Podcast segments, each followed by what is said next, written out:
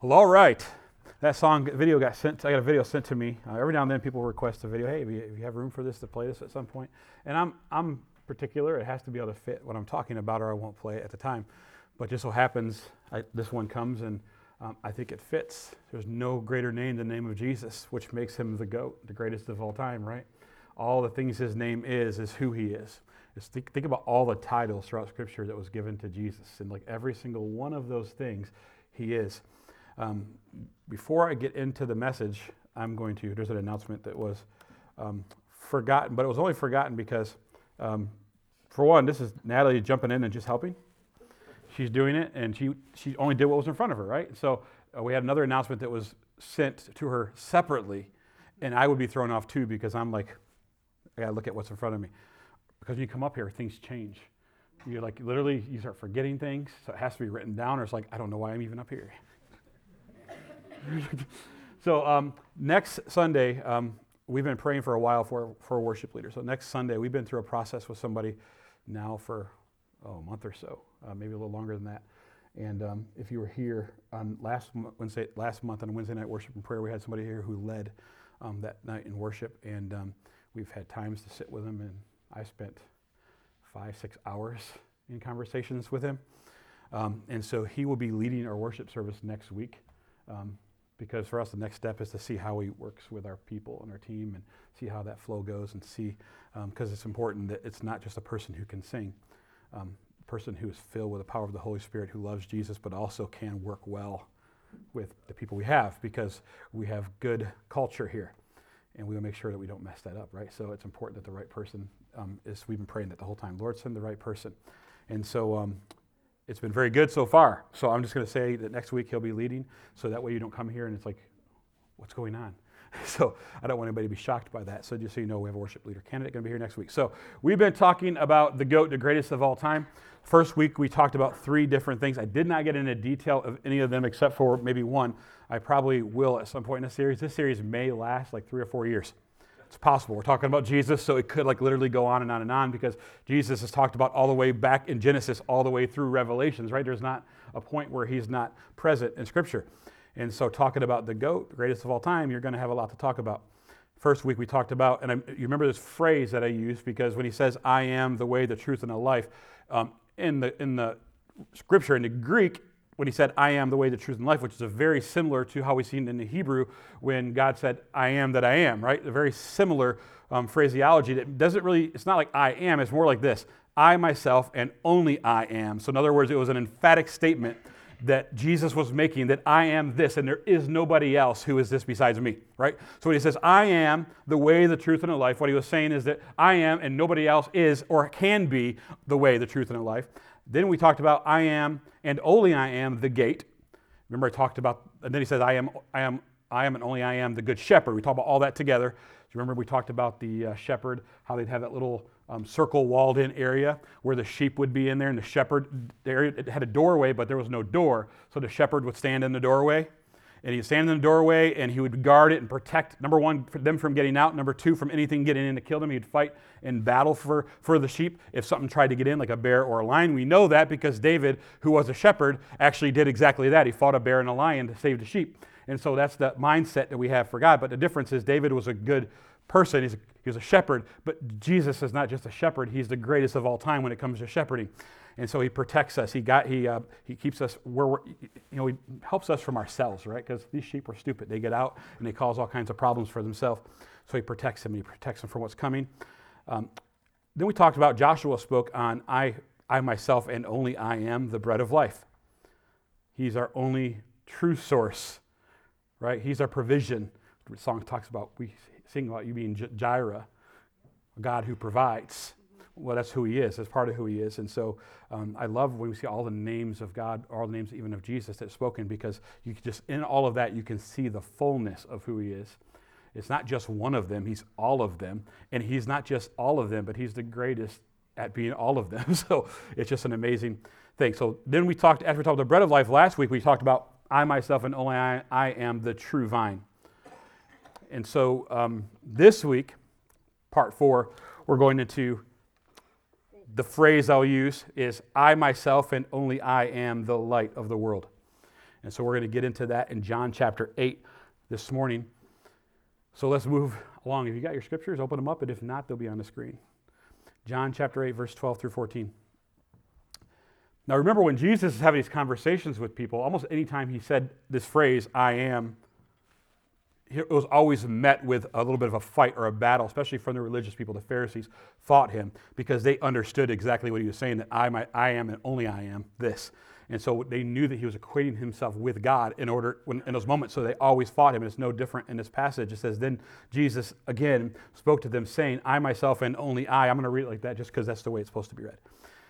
I, I love the scripture, but in translating scripture, a lot of times, um, it's, it's real easy for people who are translating to get a little lazy because you're translating Genesis to Revelation. It's a lot of work. And in order to get a word from Greek or Hebrew, sometimes you need like three, five, even seven words in English in order to actually get understanding of it. And so they sometimes just put one word in there and it doesn't do justice. So you have to study properly. And that's what this really should say is I myself and only I am the light of the world. The one who follows me will not walk in darkness, but will have the light of life. So the Pharisee said to him, You are testifying about yourself. Your testimony is not true. So you imagine you're in the middle of a, a I'm up in front of you and I'm teaching. This is an illustration for you guys this morning. You're going to love this illustration. So I'm up here preaching and I look out at you and I said, I, oh, forget how to say it. I myself and only I am the greatest preacher that's currently on this platform.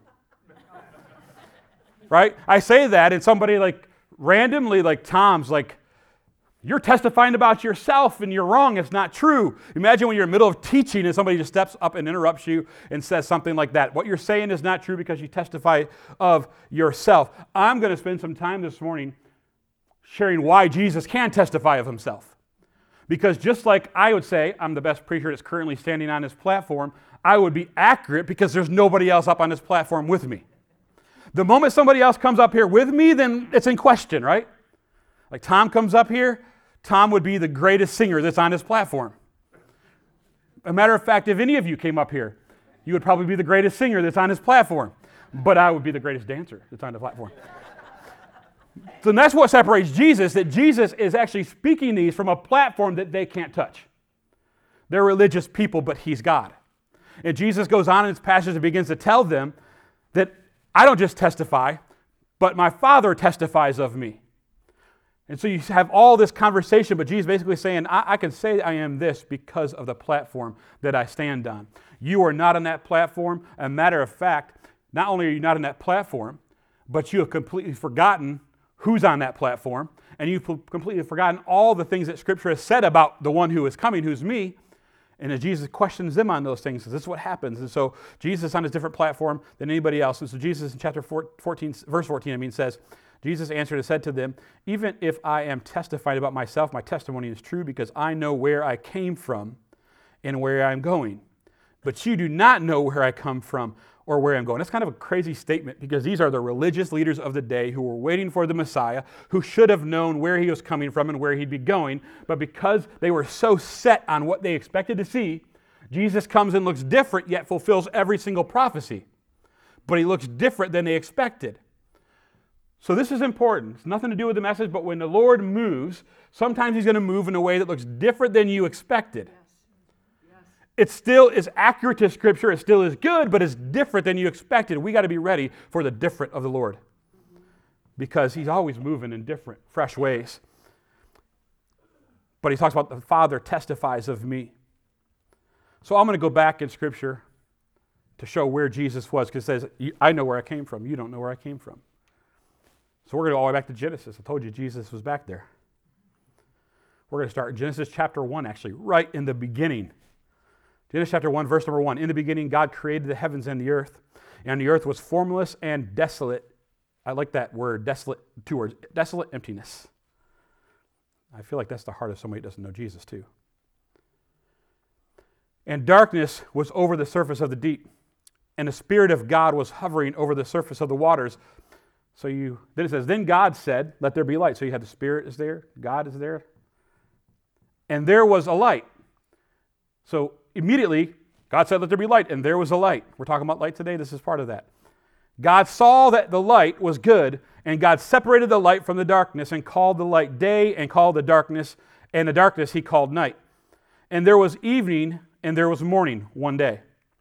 Then God said, Let there be lights in the expanse of the heavens to separate the day from the night, and they shall serve as signs and, and for, for seasons, for the days and years, and they shall serve as lights in the expanse of the heavens to give light to the earth. So, what's he talking about? He's talking about the sun and the moon. So, he just put those up in place so that we can see things. It's good to see things. Especially at nighttime when you get up and you go to the bathroom at night. You're older, you get up and go to the bathroom more often, and you kick the bedpost without light. That's a terrible situation. That takes me, I immediately go into my flesh when that takes place, by the way. I just admitted it. Lord, help me. God made the two great lights, the greater light to govern the day and the lesser light to govern the night. He made the stars also. God placed them in the expanse of the heavens to give light on the earth and to govern the day and the night and to separate the light from the darkness. And God saw that it was good, and there was evening and there was morning, a fourth day. Now we're going to go all the way down to verse 26. So he talks, talks about first, let there be light, and boom, earth, light was created. Then he talks about I put light by the sun, the moon, the stars, all that kind of stuff in order for the earth to have light. And then he says, then God said, as he get ready, gets ready to make human people, that's you, by the way. You might not realize it, but identify as a cow. Actually, probably not a cow. Something else. I don't like animals. What can I be? I guess I got to be me. Verse 26. Then God said, Let us make mankind in our image, according to our likeness. So you see the plurality of the language here. Um, he, we heard the Spirit of God was hovering, across the waters, Then God said, Let there be light. I'm going to bring Jesus into this by going into the New Testament because we see um, not only um, John, but also John the Baptist testifies of this regarding Jesus was also there when this all took place. Father, Son, Holy Spirit, one God um, in three persons, as we would call Trinity. Um, and so it's a really, really cool when you read this, you see that God in three persons created all of it, and Jesus, who came here later on in the flesh, was a part of all of that. So from the beginning, that's where we was in the beginning. So John chapter 1, verse number 1. In the beginning was the Word, and the Word was with God, and the Word was God. So it wasn't just with God, but He was God. And was in the beginning with God. All things came into being through Him. Apart from Him, not even one thing came into being that has come into being. So he's speaking specifically of Jesus here. So understand that Jesus was there in the beginning creating all things, and in him was life, and the life was the light of mankind. So, in other words, the light of Jesus, when he stepped into the earth, finally came here, that he became a light to all mankind who are here. But in the beginning, he helped create the sun and the moon and all the stars. And the light shines in the darkness, and the darkness did not grasp it. A man, verse number six, a man came, a man came, one sent from God, and his name was John, just John the Baptist.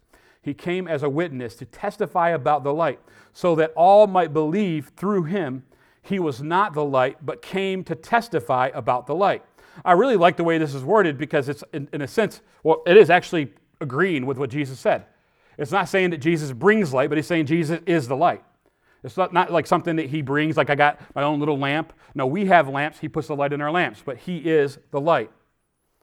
Verse number nine this was the true light that coming into the world enlightens every person. I like this because we know that according to Scripture and a lot of Scripture, that light brings is kind of a symbol that when light is shined on us, it brings revelation. I kind of feel like when Peter and the disciples are having that conversation with Jesus, and he said, "Who do they Who do they say that I am?" And he says, "You know, you could be this person or that person." And you know, then he said, um, "Who do you say that I am?" He said, "I say you're the Christ, the Son of the living God." And then the response is, "Flesh and blood did not reveal this to you, but my Father who is in heaven." Is a revelation that comes when the light shines on. When I feel like the light of God is always shining on us. It just comes to a point where we're ready to receive it, right? So we finally are ready to receive it, and boom, there it is. It's the light of God that kind of lets us know that um, all the things that we didn't know before about Him and who He is. This was the true light that coming into the world enlightens every person. He was in the world, and the world came into being through Him. And yet the world did not know him. He came to his own, and his own people did not accept him. In that specific moment in that passage, he's speaking about those who were Jewish. When Jesus came to the earth, he preached the good news of why he was there and what he was coming to accomplish, and they constantly rejected him over and over and over again. So his people, the Jews, which again we know all throughout the Old Testament, what's kind of cool in Scripture is that you have the Old Testament, you have Israel, which was a group of people chosen by God to represent his kingdom. And, and they were his people. And the reason I think he did that is because in the New Testament, there's another group of people, and they call that the church. Christians who are filled with the light of God, are filled with Jesus, filled with the Holy Spirit, that now that group of people represents his kingdom in the earth. And so there was a type of that in the Old Testament, but in the New Testament, you have people who actually received Jesus and gave their life to Christ. Well, the Jewish people rejected him over and over and over again, but some of them didn't. But as many as received him, to them he gave the right to become children of God, to those who believe in his name, who were born not of blood, nor of the will of flesh, nor of the will of man, but of God. In other words, being born of the Spirit. So these people gave their life to Christ and they received him, but there were those who did not. So this proves that even though the light shines on everybody, not everybody listens. We probably should, but not everybody does. Then it goes on all the way down to verse 14, speaking of the same Jesus, who they just called the Word, and the Word became flesh and dwelt among us. So, in other words, that Word that was there at the beginning, who all things were made through him, and nothing was made without him, that is Jesus, who is now born in the flesh to dwell among us, and, and we saw his glory. Glory as of the Son, only Son of, of the Father, full of grace and truth. So, first of all, I think between the two, in Genesis and now, we can actually say that Jesus, when he speaks on the platform to these Jewish people in this time, when he's speaking this message, saying, I am and only I am the light of the world, he has a clear platform that says, I know where I come from and this is where I come from that I was there in the beginning. I always was. And everything that was ever made was made with me, through me. Nothing was made without me. And so, therefore, I have authority to say, This is who I am. These religious men, they just sit, stood there every day, just living right, uh, self righteous lives, never really serving the Lord. And Jesus called them out on that. You can get to a point where you show up every single day to all the stuff. You can go to church all the time, but if you don't actually walk with the Lord and don't actually know the Lord, it's, it's like worthless. You can't be good enough. And they thought they were good enough because of their deeds, and they were not good enough. And they didn't recognize Jesus for who he was because they lived a life that was fully set on these rules and regulations. And really, to be honest with you, you read scripture, you know that most of the Pharisees were very haughty and arrogant. And they felt like everybody should be like them, and they were better than everybody else. So they had this mindset about themselves that caused them not to see who he was right? They couldn't receive who he was because of how much they thought about themselves. I think the reason why a lot of scripture says, do not think more highly of yourself than you ought. Because it's when you're in those moments you have an inability to see Jesus. Because I'm, I'm good enough. I'm awesome. And everybody loves me. I'm the greatest preacher on this platform right now. You feel really good about yourself sometimes and you can miss the Lord. Isaiah prophesied about Jesus, said it this way in, in chapter 9, verse 2 the people who walk in darkness will see a great light. Those who live in a dark land, the light will shine on them. One of my favorite passages is Revelation chapter 21, verse 23. And the city has no need for the sun or the moon to shine on it, for the glory of God has illuminated it, and its lamp is the Lamb. Who's the Lamb? And he's talking about New Jerusalem here the city of New Jerusalem, where heaven, where we're all going to be one day, where it's going to be awesome. What I love about this is that he created everything in the beginning. He gave us a moon and a sun and a garden. We talk about everything goes back to the garden. It's all great. It's all amazing. But because of our failure, because of our sin, all kinds of all the stuff got messed up, and now we're in this big mess. Jesus comes back as a light to shine his glory on all of us, giving us all an opportunity to receive revelation, to surrender our lives to him, so that he can change us and transform us and prepare us for this place that he talks about in Revelation, New Jerusalem. But this is different. He's like, never mind all the other stuff. Where, where we're going, we don't need a sun. Remember, he said, You don't know where I came from, and you don't know where I'm going. And where he's going, he said, I'm going to prepare a place for you. And the place he's preparing from, Jesus himself is the lamp that lights all of it. So when he says, I am the light, or I am and only I am the light of the world, he's literally being honest. It is who he is. He never needed a sun. A matter of fact, I believe back in that time when he was creating everything, where do you think the sun came from? It came from him. There was nothing. It was all void. It was all empty. So anything he created, he had to kind of take from himself. There was nothing else. He was the light of the world. Here I am. You need a sun? How about a moon? How about stars? I could imagine it'd be pretty cool to be there at the time when it was happening. Pretty awesome. But he is light.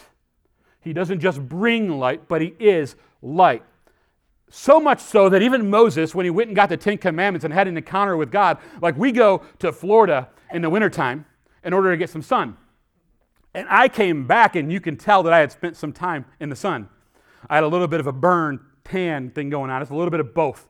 You like you get tan if you're like Italian, but if you're like Irish or Polish, you get fried. You you turn pink or red and nothing else. Um, and so, kind of like that. I used to tan when I was younger because I was outside so much, but I always burnt early on. But the sun has an effect on me, right? The light of the sun, but the light of the sun is nothing compared to the light of the Son. Like the light of the Son, which is the glory of God in Christ Jesus, is so bright, literally probably a million times brighter than any sun you could ever imagine. So much so that Moses went on the other side of the mountain and had this moment with God where God passed by him and just showed him his backside. He had the brightest backside you ever seen. It was so bright that his face literally started glowing. One thing to get a suntan, another thing to glow in the dark, right?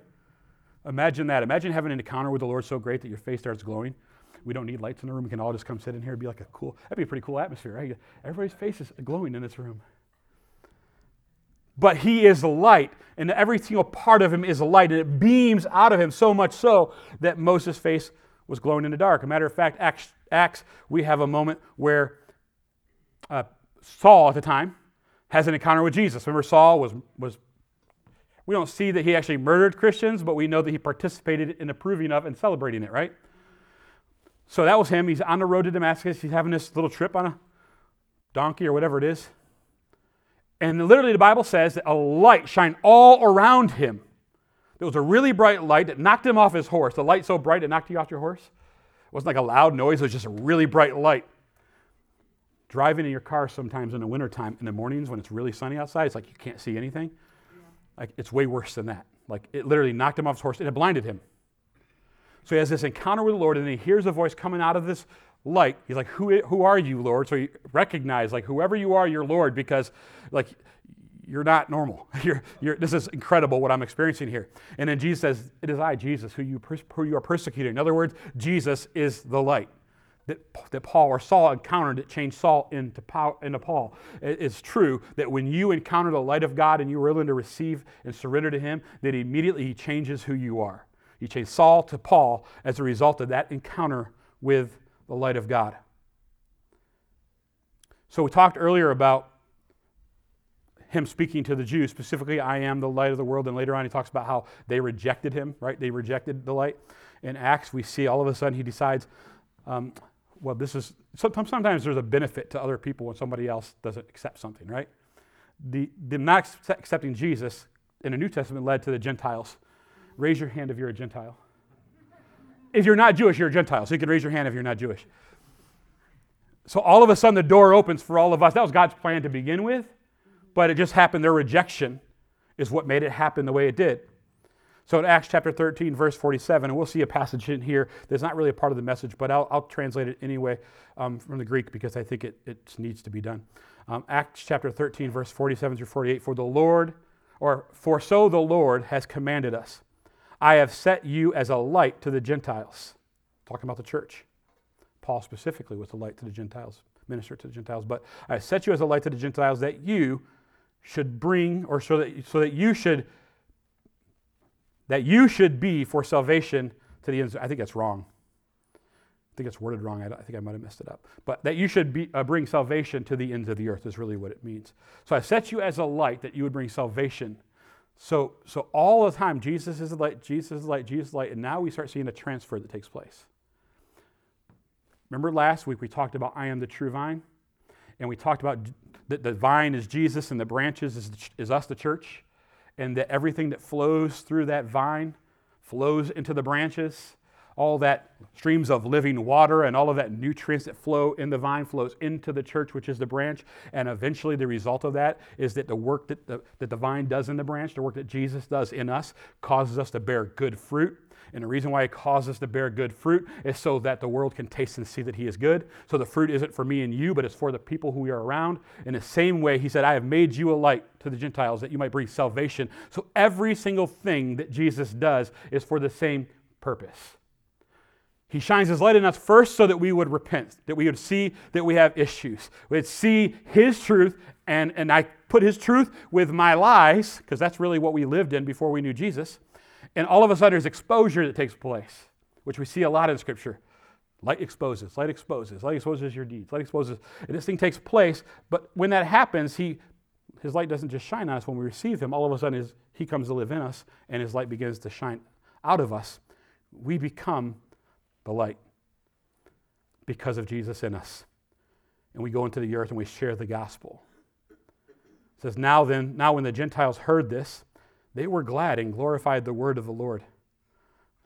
Wouldn't you be glad if you just found out? Like, hey, it's for us too. We can receive this as well. Now, this is a word that I'm going to share, and I think it matches what we talked about earlier. I think it's important. All Scripture just connects. I think when you ever get to a point when you're studying Scripture, you're like, this doesn't seem to work with this and with this and with this. It, the problem is not with the Word of God. The problem is with the interpreter. So I have to get to a place where, like, okay, Lord, show me where I'm erring. And really, so that's when you got to dive a little deeper. And that's what I see in this passage. He said, when the Gentiles heard it, they were glad and glorified the word of the Lord. And as many as had been appointed to eternal life, they believed. And actually, the word appointed is not the real word it should be used there. It's actually used in different translations. You see appointed, you see ordained, you see all kinds of things. But this is an example of something that should be more than one word rather than just one. Um, the best translation that I can see in this, and that I think a lot of scholars agree with, is set in readiness. So, in other words, those who are ready to receive eternal life, they believed. The Jewish people were not ready to receive. The light shined on them, they were not ready to receive, so they rejected him. But here we see the Gentiles who receive the words, those who were ready, those who are prepared to take action and to believe in the Lord to receive eternal life, they believed. So when the light shines, you have an option. Do I believe in Jesus or do I reject him? And that's the encounter that these people had, and it's an encounter that we have, and now we're called by God to be the light in the world that goes and brings. Now, what I, church people, sometimes we can go into the world and we can be a little bit arrogant like the Pharisees. We can come at people with a little bit of cockiness, like, I'm better, I know more, rather than coming with grace and with love, because that's what we're told to do. The Bible doesn't say, like, go tell people what's right and wrong as if though you're better. The Bible says that we come and love people. Love the Lord God with all your heart and love your neighbor as yourself. Those are the two commandments He's given us. So when we approach people, we do so in love, not in arrogance. And so there's no arrogance in us when we do this in order for God to move. So we talked earlier about how the light um, reveals the truth and exposes lies. Um, Natalie shared a scripture this morning not knowing what I was going to talk about, but you are the light, you are my light and my salvation. For whom sh- who should I fear? So we know that light removes fear. You have, when you have kids, they get scared of the dark. Some adults scared of the dark. But when you when you're afraid of the dark, what, what do you need in order for you to no longer be afraid of the dark? A light. I had like a little light that we always put in our kids. They'll plug in one of those what do you call those things? Night lights. Yeah, and then we over the years bought really cool ones, like ones that looked really cool. Like the kids would like the nightlight itself, like little person or something. I don't know what it was, but we always bought them. But it's that light that takes away fear. So the light of God removes fear from our lives, and we allow Him to come in. We're, we have we deal with sometimes things that we get so fearful of what might happen when it hasn't happened yet, and then we begin to start consuming ourselves with all the bad things that can happen. And really, all we need to do is say, Lord, Lord. You shine your light on this situation. The Lord shines his light. He exposes all the lies of the enemy. And he says, hey, this is where we can go because the light also gives direction. Right? Your word is a light unto my path. Right? So he's a light unto our path. He gives us direction. So he doesn't just expose all the lies, but he tells us where to go, what to do. All of these things are what happen when you follow Jesus and you're filled with the light of Jesus. His light protects us. A lot of bad things happen at night. There's times where we drove through like really bad neighborhoods. And my kids will tell you, I tell the story, my wife will say, it's like, we're in the middle of driving like through the worst neighborhood you can drive through. But it's like 7 a.m. And I said, we're good. All the crazy people are sleeping. They went to bed about 3 a.m. So we're, so we're pretty good because a lot of bad things happen at night when it's dark. There's all kinds of evil that takes place in dark. Light has a way of causing evil to scatter, right? We had a house that we lived in for a very short period of time. Um, we had some really good experiences in some of the houses we've lived in. So we've had plagues, like literally all of them in some of the houses we lived in. We had a house that we lived in to where um, we turned on the light when we walked into the house, and I'm not kidding you. Um, I don't know, hundreds maybe, hundreds or more carpenter ants. Like literally every time we'd come home, it happened. The entire floor was, the floor was actually like a light brown wood, and it was actually black when we walked in the house, and it was moving. so you, you flipped on the light, and it's like this panic that took place. They all started like going to hide and run, and, and so they hide. And we, I remember one time, we, her brother was living with us, and we had, we had food and we had to go, we ran out and did something fun or whatever, and we came back home, but we left some of the stuff on the table. And, you know, waters with drinks in it, cups with um, like some soda still in it or whatever. And I remember just watching the ants like trying to get out real quick and they're falling because they're panicking because the light exposed them. Right? The light exposed them, like now they know we're here. Like we didn't know before when I felt you crawling on me when I was sitting on the couch. like, yeah, it's gross, I know. But we had this, it was a house that wasn't ours. We were staying in it for a short period of time. We had a really crazy experience when we first got married. We had a house we were supposed to stay in, and a person who was going out of, of town for a year and a half, and they said, We want you to watch our house. So we got on a honeymoon. Yay. Coming home, we have a house. The first thing we find out when we walk off the airplane is her brother says, Oh, they changed their mind. Well, so now we're homeless. so we went and stayed in this house with all the ants all the flies, all the baby spiders that came. I'm telling you, every single plague you can think of was in this house. but what I noticed is, like the little spiders, we walked and there's tons of, yeah, she, she freaks out about this one. We walked into our bedroom and there was like thousands of little tiny spiders. You could barely see them. And literally, we walk in and turn the light on and you see them barely. They're like little shadows, tiny little shadows all over the ceiling. And they started dive bombing. It's wild, it's crazy. But the light caused us to be able to see them. And with the ants, the light caused them to scatter. It's the same thing. The light of Jesus will cause the enemy to scatter. Because in that light, he is exposed, his schemes are exposed, everything's in a wide open. And by the way, he doesn't want you to know his plan, even though we know it. The Bible says he came to rob, kill, and destroy, and he uses all kinds of crazy tactics to do it. But the light of Jesus, who he is, and this is important because Jesus is the greatest of all time when it comes to protecting us when it comes to exposing our sin, when it comes to removing fear, when it comes to all of these things. This is who Jesus is. It isn't just something that he's saying, like, hey, this is really cool stuff. He said, This is who I am. I am, and only I am the light of the world. And when you receive me, all of these things are yours. Nobody likes when their sin is exposed. When I first gave my life to the Lord, I started realizing what a wretch I was. And I was that was not necessarily a very, that was a very humbling moment, right? But even as I walk with the Lord, His light, at the moment where I allow His light to shine, He still exposes stuff. Chris, you, this right here, fix this. I don't like it. It's not comfortable. Sometimes discomfort is exactly what you need, and the light's being on in that moment, you realize what's going on, and that way I can deal with it. So when He exposes our sin, it helps us to deal with the issue at hand.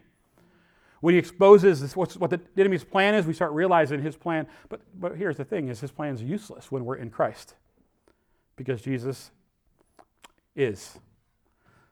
He literally is the light of the world. Philippians chapter 2, verse 15. So that you prove yourselves to be blameless and innocent children of God above reproach in the midst of a crooked and perverse generation among whom you appear as light in the world. So, in other words, you're in the middle of a really dark place, but you are the light of the world. So, don't act like the children of darkness because you are children of the light. And as children of the light, you are completely different than what you used to be, and you are now an example. You are now Jesus on earth, so to speak. We're not Jesus, right? But we are filled with His power, and we are filled with His love, and we are filled with His goodness, and the fruit that comes out of us and the light that shines out of us then becomes an example. If you ever been, a, you've all experienced this at one point, I guarantee it. Um, I, I, at times have had to work, you know, secular jobs as a pastor because you're a church planter. You, you have to work two jobs. And so as people get to know me, as I work with these places, they start to know, you know, you're pastor, then they start to know other things about me. Then they get to know my character and stuff like that.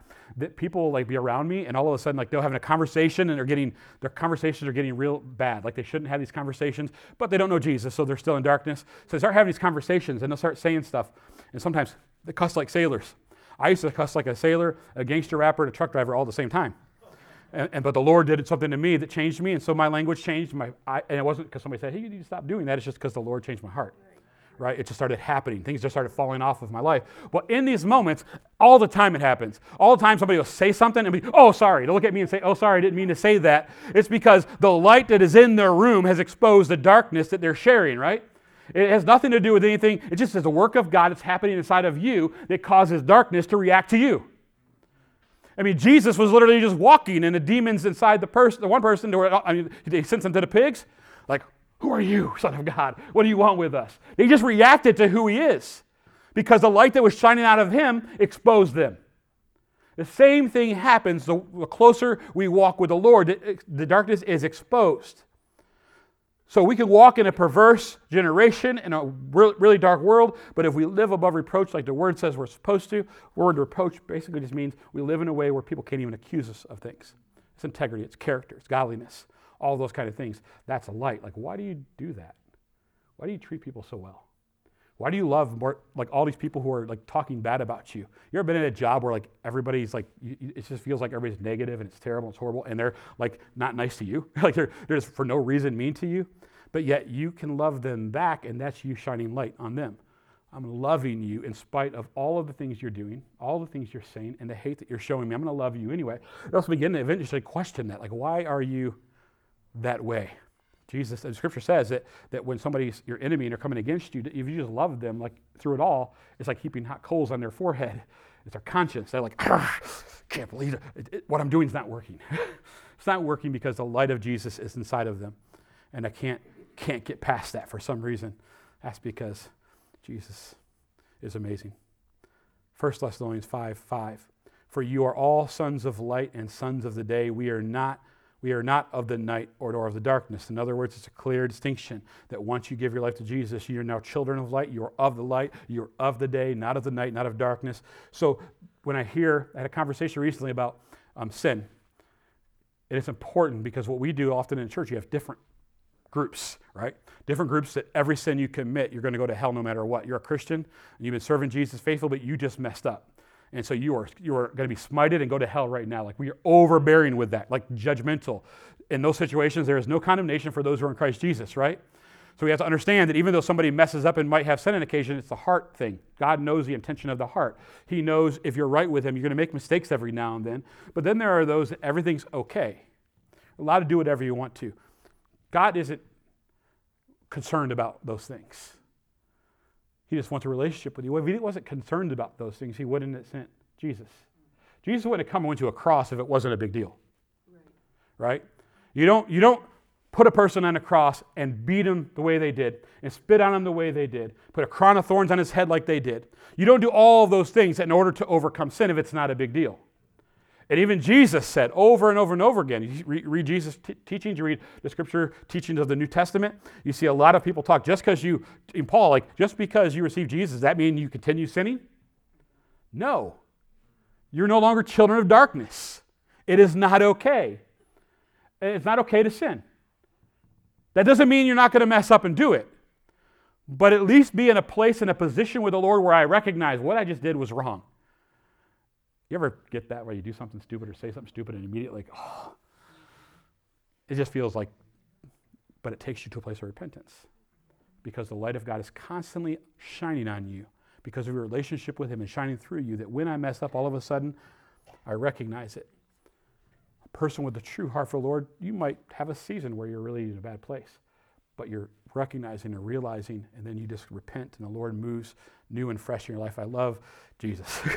It's so amazing what he does for us, through us, in us. 1 Peter 2 9. But you are a chosen people. He says this, he's talking about the church as a whole.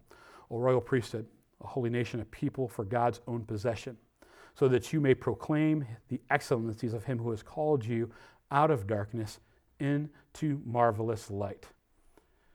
So he didn't just save us, but he called us out of darkness into. I like the way it's worded here. It's not just light. We weren't called out of darkness into light. We were called out of darkness into marvelous light. And you go into the Greek and it's even more intense than that, right? It's more intense. It's not just marvelous, but it's like mind blowing. Like, I can't believe how bright this light is. That's really how it is. But you come up with one word because that's what works. He called us out of darkness into this incredibly bright, amazing, beautiful, blinding, yet revelation giving light. It's amazing. But I've called you out of this. You are my own. This one is what I'm going to end with today. Matthew chapter 5, verse 14 and 16, because I think it's important. First, we know he's light. He's not just talking about this metaphorically, he actually literally is the light. And that when we give our life to Jesus, that his light begins to shine through us, and now we are the light in the world, accomplishing his mission. So, Matthew chapter 5, verse 14, you are the light of the world. Like literally, he's talking to the, people, the, disciples. You are the light of the world. A city set on a hill, cannot be hidden nor do people light a lamp and put it under a basket. I mean, there's got to be a reason you turn on the lamp, right? Turn on a lamp so that you can see where you're going, so you don't kick the bedpost. But you don't hide it. Nor do people light a lamp and put it under a basket, but the, on the lampstand, so it's bright and it's everywhere, so everybody can see it. And it gives light to all who are in the house. Your light must shine before people in such a way that they may see your good works and glorify your Father who is in heaven. We're not saved by works, but once we're in Christ, we do good works. Right? He said we are created for good works. That's what, Jesus, that's what Paul said. So there's things that we do, there's deeds that we do, there's ways that we love people, care for people, serve people, all those kind of things. That it's not we're not saved by those things, but they're just kind of the evidence that we're saved. Right? That there's proof coming out of me, the light shining out of me, the fruit that's hanging from my branches all those kind of things. This is what happens, and it's important that we recognize that we, are, we have a mission, we have a calling, we have a purpose. Serve people, love people, care for people, meet people's needs. I have a friend who just started a ministry that actually is pretty cool. It's called Time to Share. I just watched a video yesterday. He doesn't know I'm even talking about it. But he um, is a tradesman, does everything. He has his own business where he buys houses, remodels them, and sells them, and sometimes he rents them out and all that kind of stuff. He does, he's always done that kind of work. He's done a lot of that kind of work. With this ministry now, they partner with another, another ministry called Christ Net that deals with homeless people in Detroit area. And so what he's partnering with them, that people go through the program, they're actually, some of them are not, some people are not homeless that go through their program. They're just people who have need. And so what he's done, he started, their, their ministry, Time to Share, is saying, we're going to just start finding ways to help people. So they started finding ways to help people, not only who are in these shelters, find a place to live.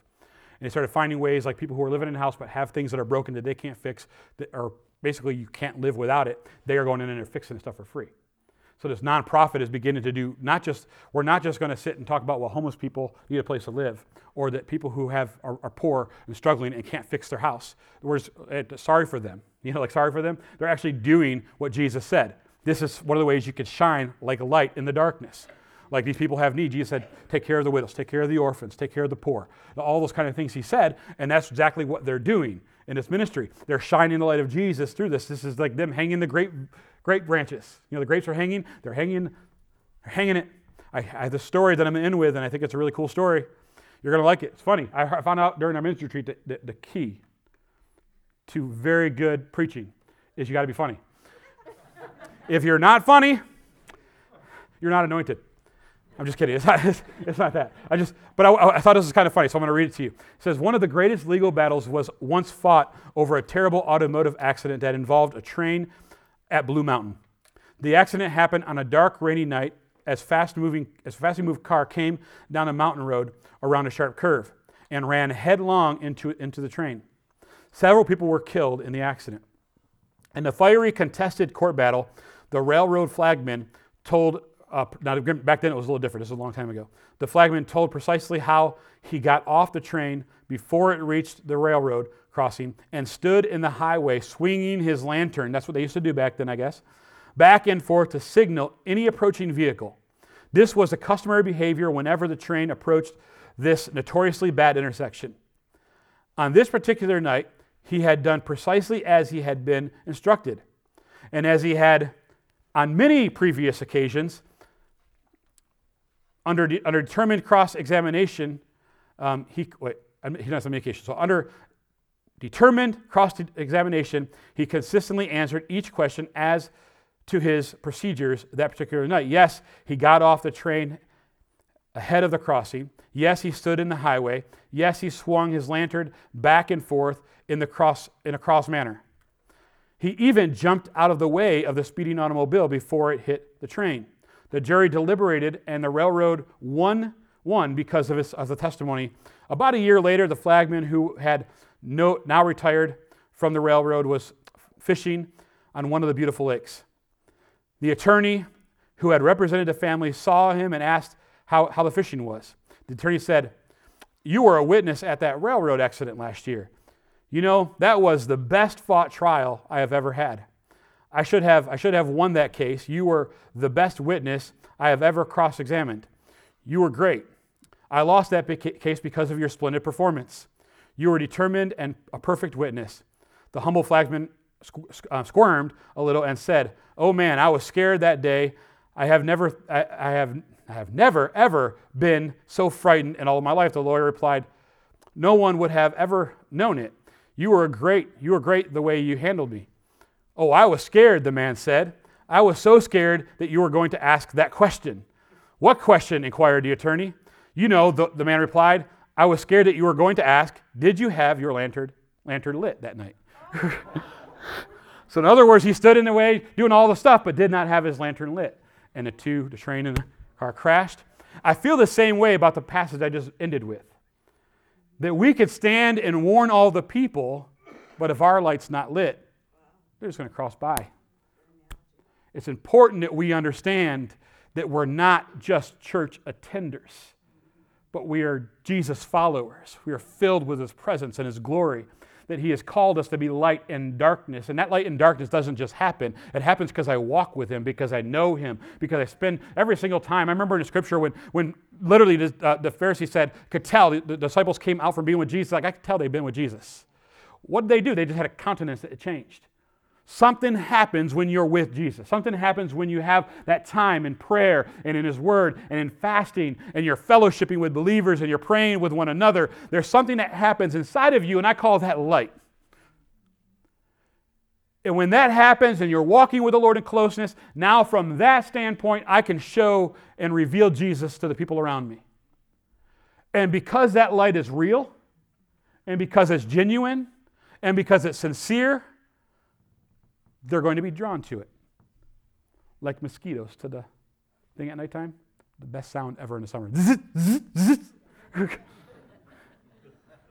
Got another one. Kill all the mosquitoes. Just like that, they're drawn to you. People get mad at you and angry sometimes too, right? People get mad at you. You're, you're talking about Jesus again. But when you are sincere in your faith and really close with Jesus, it just becomes contagious. People are drawn to it because it's real. Like, wait a minute, you really love me? You really care about me? You're really going to meet my needs? You're really going to help me in this situation? You're not just doing it to get me to go to church, but you're just doing it. There's no strings attached. No, I'm just living Jesus. This is what he told me to do. This is what I'm doing. In obedience and in love for him, this is what I'm doing. Promise you this that when we live that way as a church, we'll change the world. People won't look at the light in anger all the time. They'll begin to be ready to receive, like the Gentiles were. Hmm. Lord Jesus, thank you. Worship you, come on up. Lord, we thank you right now for your presence. We thank you for the light of your spirit that lives in us, Lord, that Jesus lives in us and it illuminates out of us, Lord. Lord, I feel like sometimes we try too hard. We try too hard to be this or to be that when you've never called that. The the branch didn't do anything. It just received what the vine had, and then the fruit became, came out of it. No work, just you doing amazing work inside of your church. So, Lord, right now, that's our prayer in us today here at the net. Lord, we want to know you and walk with you and be close with you and intimate with you.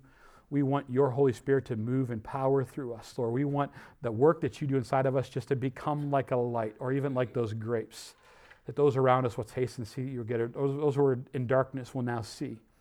That you would open their eyes and give revelation to them as a result of just us being obedient to you and walking with you, Lord. Lord, help us not to complicate it. Help us not to make it too hard. We do that. But Lord, it's really all about you. You are the light, you are the vine. It's really about you doing a work inside of us and us just responding in obedience, Lord. Help us to walk in you today in Jesus' name. Amen. Lord, if you're, if you're here today right now and you want prayer for any reason, maybe you're here today and you don't know Jesus and you're like listening to me talking, you're like, hey, um, my eyes are opening. Maybe I've rejected him at times, but right now I feel like I should receive what he's offering because he is offering the same way he offered most of us who are here today. Like, hey, I love you. I've died for you.